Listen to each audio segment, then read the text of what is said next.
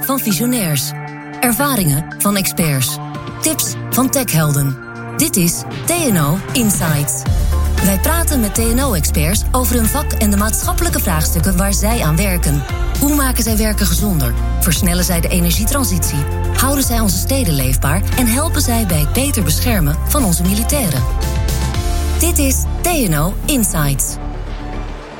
Dames en heren, welkom bij deze podcast die ik samen met TNO maak. We gaan het vandaag hebben over de energietransitie. Uh, die ingrijpende omslag die we met heel Nederland, heel Europa, eigenlijk de hele wereld uh, moeten maken. Mijn naam is Rosanne Hersberger. Ik ben microbioloog en ik ben schrijver voor NRC Handelsblad. En ik sta vandaag op een werkeiland. Het werkeiland Neeltje Jans. Midden op de Oosterscheldekering. Het toonbeeld van de strijd tegen het water eigenlijk. En ik sta hier met twee experts van TNO... die dagelijks bezig zijn met die Nederlandse energietransitie. Ton de Jong, Manager Director Energietransitie. En Sjaak van Loo, Program Development Manager Energietransitie. Join the innovators. Let's go. Laat ik beginnen bij jou, Ton. Uh, uh, wat doen we hier? Waarom, staan, waarom zijn we helemaal naar Zeeland gekomen voor deze podcast? We zijn naar Zeeland gekomen omdat, uh, en we staan hier midden in de winter, we kijken uit op een geweldig mooie uh, windmolen. We zijn hier naar Zeeland gekomen omdat we hier kijken naar een, eigenlijk naar een zevende wereldwonder. De American Society of Civil Engineers heeft het deltawerken een modern wereldwonder genoemd. Mm -hmm. Om aan te geven dat er een enorme transitie hier heeft plaatsgevonden om Nederland te beschermen. En uh, dat is ook de link naar de energietransitie. Een enorme transitie die nodig is in Nederland, in Europa, in de hele wereld. Om ons verder te brengen in onze welvaart en onze bescherming en veiligheid van leven en wonen. Juist. En, uh, maar ik begrijp wel, heel even over de rol van TNO. Ik begrijp wel, jullie zijn niet degene die die Oosterschelde-kering of die windmolen gaat bouwen. Wat is de rol van TNO? Wat zou de rol van TNO zijn uh, uh, in de bouw van zo'n kering of in windmolen? TNO doet toegepast onderzoek, noemen we dat. Wij doen heel veel aan innovatie. En dan, dan nemen we bijvoorbeeld die windmolen. Laten we die eens eventjes vastpakken. Uh, samen met, uh, met de bouwer van een windmolen, met het bedrijf die de windmolen ook uh, op land zet of op zee zet, zorgen wij ervoor dat die windmolen optimaal rendeert. Dus wij klimmen ook naar boven, brengen daar sensoren aan om te meten, om te zorgen dat er optimaal en zoveel mogelijk elektriciteit wordt gewonnen. He, neem bijvoorbeeld die rotorbladen, dat zijn enorm grote dingen zijn dat. Wij zorgen ervoor dat die op een hele goede vorm krijgen, zodat die vorm optimaal is om hartstikke veel wind te kunnen vangen. En we dus ook heel veel rendement uh, daarvan hebben. Maar ook bijvoorbeeld zoiets als... Uh, uh, hoe voorkom je nou dat daar veel vogels tegenaan vliegen? Ja. En dat de vogelsterfte optreedt? Dat doen wij ook. Ja. Doen we onderzoek naar. Adviseren wij ook de bouwer voor om daarmee optimaal rendement te hebben. Oké, okay, dus niet het ingenieursbureau, maar het onderzoek en, en de, de, de, planning en de omgeving, de verschillende factoren in ogenschouw nemend. Vat ik het zo goed samen? Ja, zo kan je dat, zo kan je dat goed samenvatten. Ik ja. ga naar jou, Sjaak. Um, TNO is een belangrijke speler in dat Deltaplan. En ik sta hier eigenlijk een beetje als nieuwsgierig mens. Als ik om me heen kijk en ik lees de krant en ik bekijk de media... Uh, dan uh, lijkt het wel alsof iedereen met zijn eigen energietransitie bezig is. Elke stad, elke wijk, soms elk huishouden een eigen plan heeft. Binnenkort uh, moet bij ons in Rotterdam-West de straat open. En de vraag is, wat gaan wij daar eigenlijk, eigenlijk doen? Um, wat is het Deltaplan voor de energietransitie? Ja, de, de Deltaplan gaat ook verder dan de straat bij jou uh, op zich. Hè? Echt? Dat gaat, uh, Niet? Ja, echt waar. kan ik je verzekeren. Ja, dat gaat iedereen raken. Hè? Dus iedereen zal, uh, zal te maken krijgen met de energietransitie. En daarom is het erg belangrijk dat we het ook samen gaan doen. Hè? Ja. Dat iedereen dat voelt en niemand uitgesloten wordt daarin. En iedereen kan profiteren ook van de voordelen van, van de energietransitie. Ja. Hè, het voorbeeld van de, van de windmolen net door Ton aangehaald.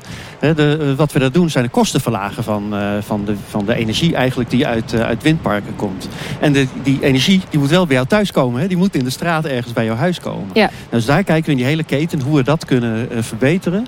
En tot de, ja, met, met de optimale oplossing kunnen brengen. Zodat het betaalbaar blijft ja. voor iedereen. En dan zeg je van nou, iedereen doet wat. Hè? Ja. Uh, wat moet er nou bij mij in de straat? Dat is echt, echt afhankelijk van uh, de woning waar je in woont. Ja. moet je die eerst isoleren? Of woon je in een nieuwbouwwoning? En daar moet je heel, zeg maar, tailor-made oplossingen... die samen heel mooi optellen hè, tot de totale transitie in Nederland. En daar speelt TNO ook de rol om te kijken... gaan we dat optimale beeld ook, Ja. ook halen? En kun je nou een concreet voorbeeld noemen? Want we hebben het heel veel over uh, hele mooie woorden. Rechtvaardigheid, betaalbaarheid, betrouwbaarheid.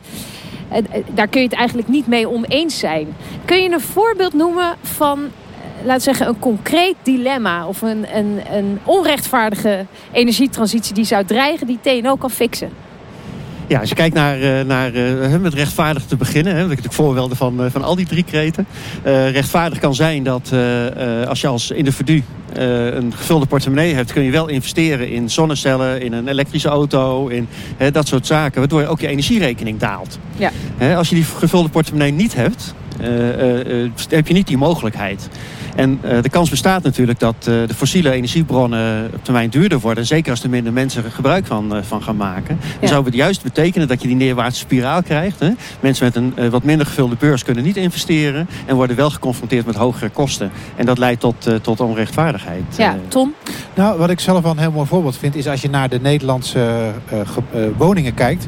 zijn heel veel woningen zijn, in bezit van woningcorporaties. He, dus de woningcorporaties spelen een hele belangrijke rol... in de verduurzaming en de energie transitie. Dus wat gebeurt er? Daar worden allemaal uh, zonnecellen worden daar op de daken gelegd. Mm -hmm. Overigens zonnecellen waar de technologie, dus het meten van die zon en het, het, omzetten van de zon in energie, komt heel vaak van, uh, van TNO. En die woningcorporaties die laten daar uh, neerleggen. En dan komt de vraag, hoe zit het met betaalbaarheid? Want die ja. mensen zeggen, nou we willen best meewerken. Oké, okay, doe maar. Maar gaat mijn, gaan mijn servicekosten dan omhoog? Ja. En, hoe, en hoe zeker weet je dat dat niet gebeurt? En daar kom je heel dicht bij de mensen. Hoe zorg je er nou voor dat dan die totale energierekening van hen ook juist lager wordt. Ja. En ze daardoor ook juist willen meewerken uh, aan die verduurzaming van hun eigen woning. Ja, het is ook een verdelingsvraagstuk. Hè? Dus, dus misschien, hè, zoals Sjaak zegt, het ene huis kan makkelijker verduurzamen dan het andere huis. Het ene huishouden heeft meer budget voor het isoleren uh, dan het andere huis. Um, hoe, hoe zorg je ervoor dat TNO is geen politieke partij. Jullie nee. hebben niet uh, de nee. macht om, of, of, of, de invloed om, om dat verdelingsvraagstuk op een bepaalde manier op te lossen. Hoe kan TNO daar een rol in spelen? Nou, sterker nog, wij willen ook geen politieke partij zijn. Hè? Nee. Want wij zijn voor alle politieke partijen in Nederland. Wij, brengen, wij doen onderzoek en op basis van het onderzoek adviseren wij de politieke partijen die dat ook, uh, die dat ook willen horen. Ja. Uh, en daar besteden wij ook heel veel aandacht ook aan dat verdelingsvraagstukken. Ja. Wij noemen dat, uh, het is een beetje, een beetje, ik vind het een beetje een raar woord, maar we noemen dat energiearmoede. Uh, in het Engels vind ik een geweldig woord, noemen ze het energy justice. Uh, uh, hoe zorg je er nou voor dat daar een goede verdeling plaatsvindt? Hoe, ook, dat kan bijvoorbeeld door belastingmaatregelen gebeuren. Ja. Hè, dat dus de energierekening niet te hoog wordt. Om te voorkomen inderdaad dat de rekening terechtkomt bij de mensen die dat niet kunnen, kunnen dragen. Ja. we hebben daar geen politieke mening over. Nee. Maar we brengen dat wel in kaart voor. Ja. Maar jullie zijn niet degene die zeggen wij gaan een belasting heffen. Dus jullie adviseren dan de overheid voor, om bepaalde systemen uh, of om, om, om, voor bepaalde oplossingen om, ja, dat, wij, wij kunnen die ook, armoede te voorkomen. Wij kunnen ook doorrekenen wat bepaalde maatregelen tot gevolgen uh, hebben. En ja. wat dat leidt dan in die verdelingsvraagstukken. En we, we, proberen ook dat onderwerp ook op de agenda te houden. Ja. want het is ook een, een onderwerp wat continu ook steeds ook politieke aandacht moet blijven houden. Om daarmee opgelost te worden. Ja, juist. Ik begrijp ook, hè, we staan hier uh, te midden van, uh, van de windmolens. Van, uh, we weten dat zonne-energie bijvoorbeeld een belangrijke rol speelt. Maar we hebben het ook veel over biomassa. We hebben het ook over kernenergie zelfs. dat zijn allemaal andere vormen, laten we zeggen, die in de energiemix terecht zouden kunnen komen. En daar is ontzettend veel politieke discussie over, publieke discussie over. hoe kijkt TNO naar al die opties? Ja, wij kijken naar de oplossingsruimte, zeg maar. Hè. Dus welke mogelijkheden heb je om uh, die transitie goed door te komen? Ja. Hè, en uh, uh, daar zijn wij, zeg maar, technologie onafhankelijk. Hè. We zijn een onafhankelijk instituut. En we kijken naar de consequenties die die technologieën zouden kunnen hebben binnen de, binnen de energietransitie. Hè. Dus binnen die, die van fossiel naar, naar duurzame energie. Ja. En aan de meeste vormen zitten voor- en nadelen. Ja. biomassa heeft natuurlijk iets met emissies. Hè. Dat is duidelijk uit het nieuws gekomen. Maar het is ook een bron die je altijd aan kan zetten. Ja. Dat kan met een windmolen niet. Dus hij heeft iedere uh, technologie voor- en nadelen. En wij proberen daar uh, objectief aan te geven wat de voor- en nadelen zijn. En dan is het in feite een politieke keus uh, om voor een bepaalde techniek wel of niet te, te kiezen. Ja, we zien dat er heel veel een politieke keuze. Maar die politieke keuze wordt op allerlei niveaus gemaakt. Uh, op gemeenteniveau, provincie, landelijk niveau.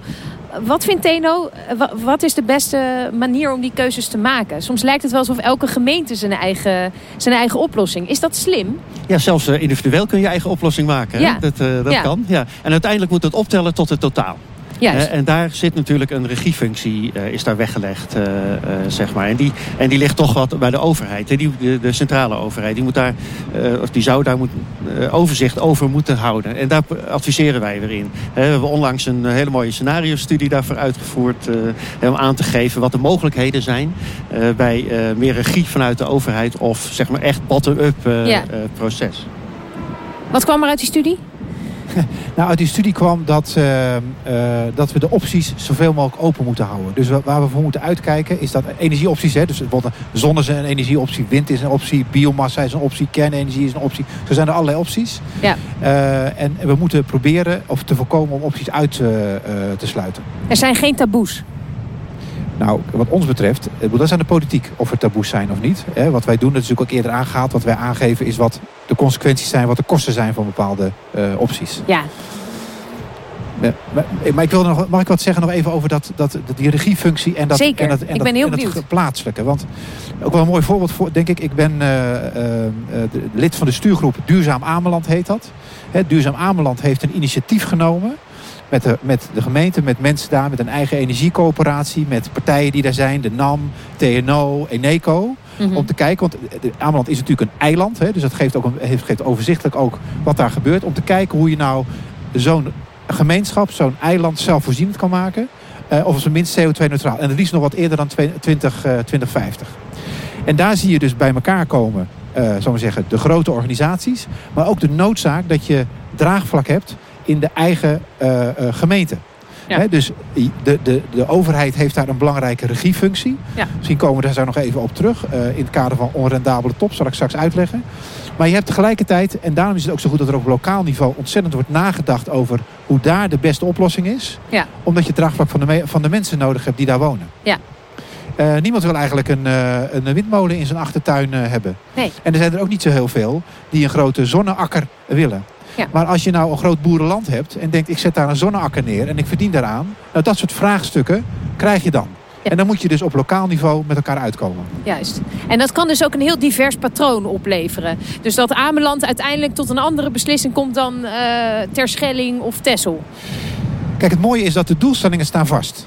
2030, 2050 CO2-neutraal. dus daar hoeven we niet over te discussiëren.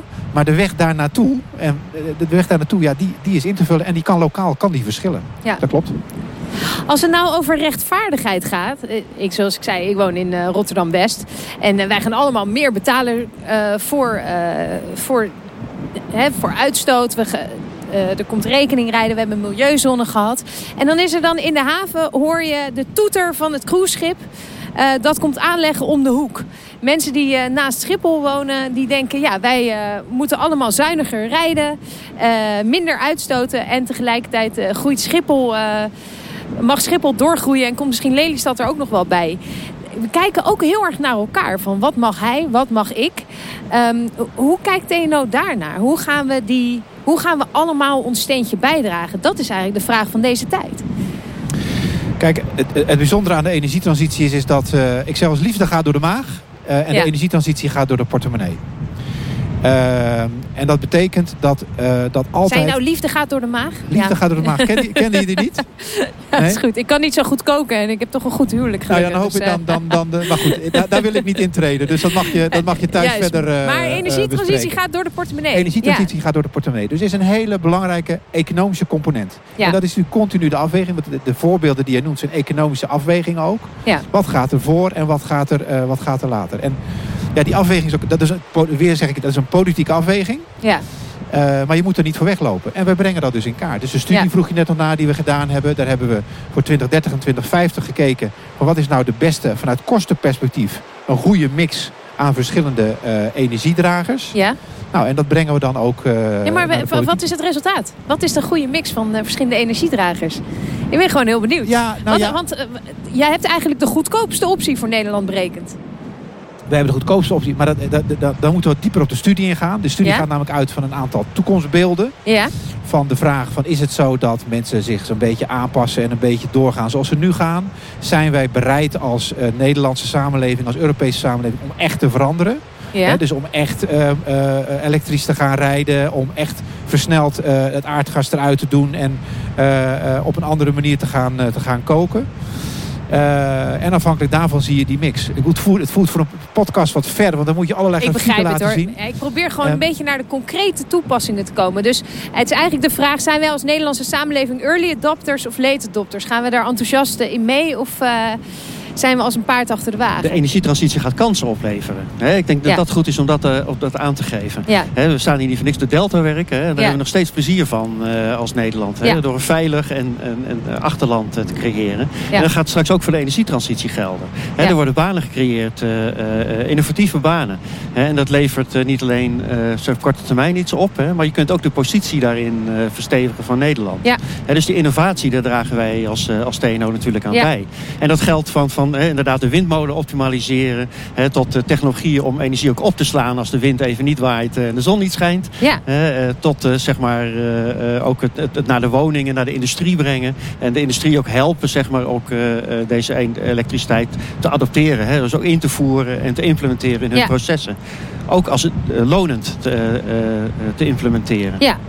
Ja, laten we heel even naar dat stukje toe gaan. Want je hebt het over energieopslag. Dat is een heel belangrijk thema. Hè? Zeker een land dat uh, gaat bouwen op wind, wind op zee en uh, zonnecellen. Kun je daar wat meer over vertellen? Volgens mij uh, is, is, is dat een belangrijk thema waar TNO zich ook mee bezig heeft gehouden. Ja, en nog steeds uh, houdt. Ja. Ja. ja. ja. Nee, uh, het waait natuurlijk niet altijd. Hè. En uh, de industrie bijvoorbeeld heeft wel 24 uur per dag en 7 dagen in de week energie nodig. Ja. En zeg, om dat verschil op te vangen, hè, we moeten een verbond aangaan met, met de elementen. Hè, hier op de Deltawerk hebben we gestreden tegen de elementen. De, de energietransitie moet dat verbond aangaan met, met de elementen. en dan moet je dat afstemmen, hè, dat wisselende gedrag van, van de natuur op je continue vraag van de energie. En daar is grote hoeveelheden uh, energie moeten we dan opslaan. Ja. Nou, elektriciteit is er erg lastig. als je kijkt naar één dag geen wind uh, bijvoorbeeld. Uh, nou, als je kijkt naar de grootste batterij ter wereld. Die staat in Australië. Dat is een heel akker vol met, met batterijen, heel groot.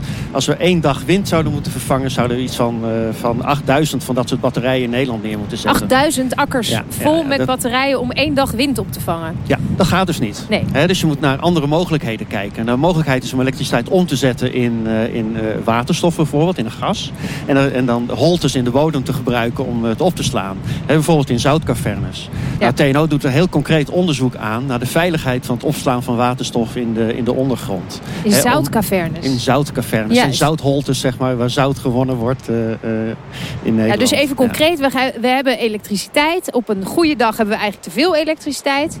Dat, daarmee gaan we water splitsen in waterstof en zuurstof. en die waterstof die sturen we eigenlijk de grond in om op een slechtere dag er weer uit te halen. uit te halen, ja. ja. exact. Maar ook dat is weer niet een optie voor heel Nederland. Want niet in heel Nederland liggen zoutcavernes. Nee, Nederland heeft op zich voldoende ruimte om, uh, om de hoeveelheid uh, op te slaan die we uh, potentieel nodig hebben. Juist.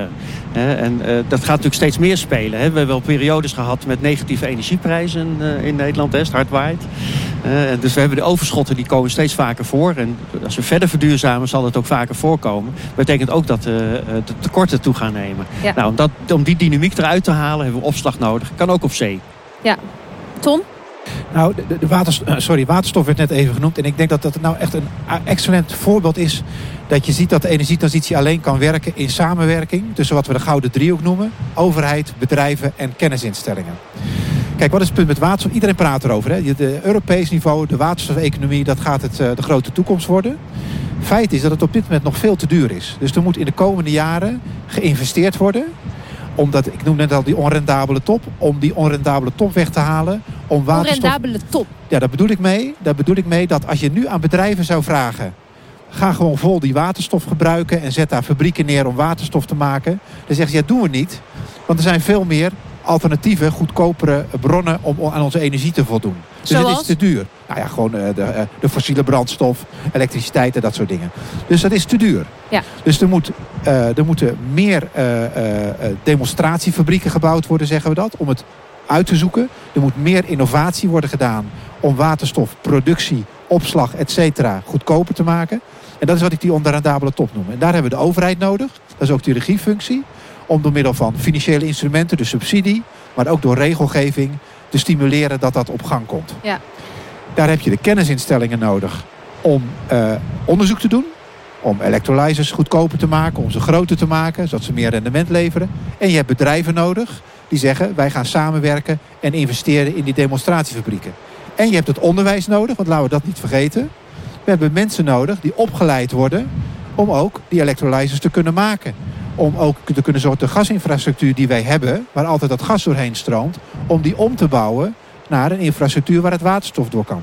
Dus we hebben de, de, ook de, de kennis, de, de uh, onderwijsinstellingen nodig. Ook de arbeidsmarkt nodig. En daar zie je die economische component weer.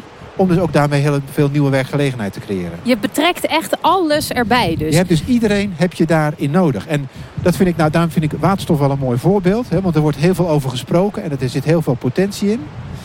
Maar ja, we moeten door dat, eigenlijk door die investering heen en het is ook belangrijk om dat snel te doen. Om te zorgen dat we dat later op de geëigende, geëigende dus moment kunnen gebruiken. door de zure appel heen bijten. Ik heb begrepen dat bijvoorbeeld zonnepanelen, net als computers uh, en chips, uh, elk jaar uh, goedkoper worden. Dat het goedkoper wordt naarmate je er meer maakt en naarmate je meer ervaring hebt. Dat geldt ook voor die waterstofeconomie.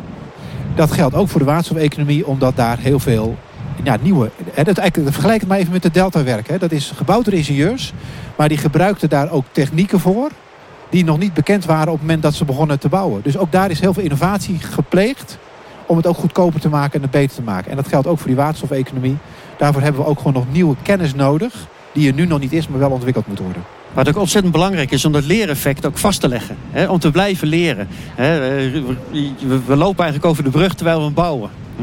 En uh, dan is het heel belangrijk om dat leereffect, hè, om die kennis zeg maar, vast te leggen en te delen met elkaar. Zodat je die, die transitie, hè, die innovatie sneller kunt, uh, kunt doorlopen. Ja, ik denk altijd als de overheid iets... Uh, hè, als de overheid erachter moet staan, dat, dat kan niet goed komen. Dat wordt heel erg duur. Dat, maar jij zegt eigenlijk, die, die, die risicovolle investeringen... die moeten gesubsidieerd worden. Of misschien zelfs het initiatief moet worden genomen door de overheid. Door de landelijke overheid. Gesubsidieerd. Ja. En, en, er ligt heel veel initiatief bij bedrijven en bij uh, kennisinstellingen. Ik geloof er niet in dat je tegen een van die drie partijen zegt... los het maar op. Het is juist die drie partijen die dat samen... daar noemen we het ook de gouden driehoek... die dat in die gouden driehoek ook samen vastpakt. Uh, pakt. En waarom ook? Omdat je, en dat vind ik belangrijk ook, dat het bedrijfsleven daar enorm bij betrokken is. Omdat het ervoor zorgt dat het ook gelijk gebruikt wordt dat er niet gestudeerd wordt om het studeren, maar dat het juist gelijk toegepast wordt ook in de dagelijkse processen van, de, van onze industrie. En er zijn kansen. Ook binnen de industrie zijn er kansen. Als je niet uh, alleen kijkt van we gaan elektrificeren om het elektrificeren. maar gebruik het als kans om processen te optimaliseren. Aan de hand van duurzame energie. En dan krijg je business cases uh, en transitiepaden uh, beschikbaar. Die zich wel direct uitbetalen. Ja. Je moet ook wel een beetje durven, denk ik. Je moet ook wel een beetje lef hebben. Ja, ja, Maar goed, dat was dit ook. Hè. We hebben het gasnet aangelegd uh, in, in, een razend tempo. Uh, we hebben de polders uh, aangelegd. de deltawerken hier. Dat zijn dingen waar we trots op zijn. nog steeds als, als Nederland. En dat kan de energietransitie ook zijn. We hebben het voortouw genomen en dat heeft zich uitbetaald. Ja. Heb je ooit gerealiseerd dat wij als Nederland eigenlijk ook wel een hele unieke positie hebben? Als je naar Nederland kijkt, hè, we hebben een, een zeer fijnmazige gasinfrastructuur. Omdat we natuurlijk jarenlang het gas gebruiken. Dat kunnen we nu potentieel gaan gebruiken ook voor andere middelen, waterstof. Uh, we hebben de, de Noordzee. De waterstof bij ons gas mengen, is dat het? Ja, of, uh, of ervoor zorgen dat het helemaal naar waterstof gaat. Maar er wordt nu allemaal uitgezocht wat daarvoor uh, voor nodig is. Maar die, die, die gasleidingen liggen er. We hebben de Noordzee. Heb je je ooit gerealiseerd dat het, het Noordzeedeel van Nederland... is groter dan Nederland vasteland? Dus dat is een enorm areaal waar windmolens kunnen staan... waar, waar we zeewier ook zeewier telen. Waar we biobrandstoffen van uh, kunnen maken. Waar we uh, met zonnecellen dingen kunnen doen. Waar we de oude uh, olieplatforms kunnen gebruiken. Om wellicht daar waterstoffabrieken op te zetten. Op een olieplatform? Op een olieplatform. Daar wordt Past nu, dat? Daar, wordt nu, ja, daar wordt nu, daar wordt nu concreet, lopen er nu projecten om daar onderzoek naar te doen. Om te kijken hoe dat rendabel is. Zodat daar de waterstof gemaakt kan worden. En dat gebruik gemaakt kan worden van de, de gas, de leidingeninfrastructuur die er al dat ligt. is slim. Dat vind ik maar, echt slim. Maar dat is dus uniek aan Nederland. Dat is hartstikke gaaf. En een derde punt wat Nederland ook uniek maakt... is dat we, ondanks dat we een vrij klein land zijn... vrij veel uh, energie-intensieve industrie hebben. we zijn hier in Zeeland. In Zeeland is een grote. Je, als je uh, naar de Randstad uh, kom je langs, langs Rotterdam waar een groot cluster is. We hebben rond Amsterdam, in het noorden van het land... bij de Eemshaven en in Limburg bij Gemmelot. Dat zijn grote energie-intensieve clusters die iets moeten. en waar we dus gelijk onze wat wij dan in onze termen noemen living labs noemen. Hè, dus de, de, de, de levende eh, laboratoria die gelijk worden, waar gelijk ook de innovatie wordt toegepast. Ja. En dat maakt in Nederland ook uniek. En dat vind ik heel gaaf ook in die energietransitie. Ja, wij in de polder moeten samenwerken. We moeten eh, de handen ineen slaan eh, om te vechten tegen het water. Nou, we gaan niet meer vechten tegen het water, begrijp ik net van Sjaak. We gaan samenwerken met het water. En dat is ook een unieke positie, waarin je dus Ja. ja. ja, niet de eerste hoeft te zijn, maar handen vast en met z'n allen tegelijkertijd Dat is ook het goede nieuws, denk ik, op dit moment. Hè? Eh, je ziet dat, eh dat de elektriciteits, eh, eh, Tennet eh, met GasUnie samenwerkt. Hè, dat er net een coalitie gesloten is tussen de windpark-exploitanten zeg maar, en de industrie. Hè, Wind Meets Industry. En dat is goed nieuws. Hè? Dat is echt goed nieuws voor Nederland. Dat we samenwerking zoeken. En dat we samen die, eh, die energietransitie oppakken. Juist. Ik vind, het, ik vind het ook wel een beetje Hollands glorie. Ik zeg het toch maar even. Dan staan we hier bij de Delta werken. Hè, en dan staan we zo te kijken naar die, naar die keringen. En dan denk ik, dat is toch verdomde mooi eigenlijk. Hè? Nou, Hollands glorie. Dat we eh, in een land waar, eh, waar het gewoon eh, onderloopt als wij geen dijken zouden hebben of keringen. Ja. Dat wij hier veilig met droge voeten ook kunnen wonen en kunnen leven. Ja. En een welvarend land zijn. En dat is precies wat we moeten beschermen. Ja, en niet alleen. En, en, en ook vooral dat we dat hebben gedaan. Dat we een probleem hadden. Dat we dachten, ja, maar we wilden die Oosterschelde, dat karakter met eb en vloed en zout water, willen we ook behouden. Dus dat je dat, ja, ik zie daar ook wel wat rechtvaardigheid in. Dat je niet alleen maar zegt, we moeten alles afschermen. Maar dat je ook waardering hebt voor hè, de natuur, het Ja. karakter eh, van, van die Oosterschelde op dat moment. Ja, daar zijn toen de tijd natuurlijk ook keuzes gemaakt. Want er zijn ook Ja. wel keuzes gemaakt om natuurlijk stukken om dat niet zo te laten doen. En er is, er is ook, ook bepaalde eh, ecologische eh, eh, vissoorten, et cetera, zijn verdwenen. Ja. Maar goed, dat is dan de afweging die je ook moet maken. En dat zal ook bij de energietransitie moeten gebeuren. Ja. Het is een afweging van veiligheid, betrouwbaarheid van het systeem, rechtvaardigheid, betaalbaarheid. Nou, laten we daarmee afronden. Namens TNO waren dit Ton de Jong en Sjaak van Loo. Dank jullie hartelijk voor dit gesprek. Mijn naam is Rosanne Hertzberger en vanaf Neeltje Jans bedank ik jullie allemaal voor het luisteren. Dag.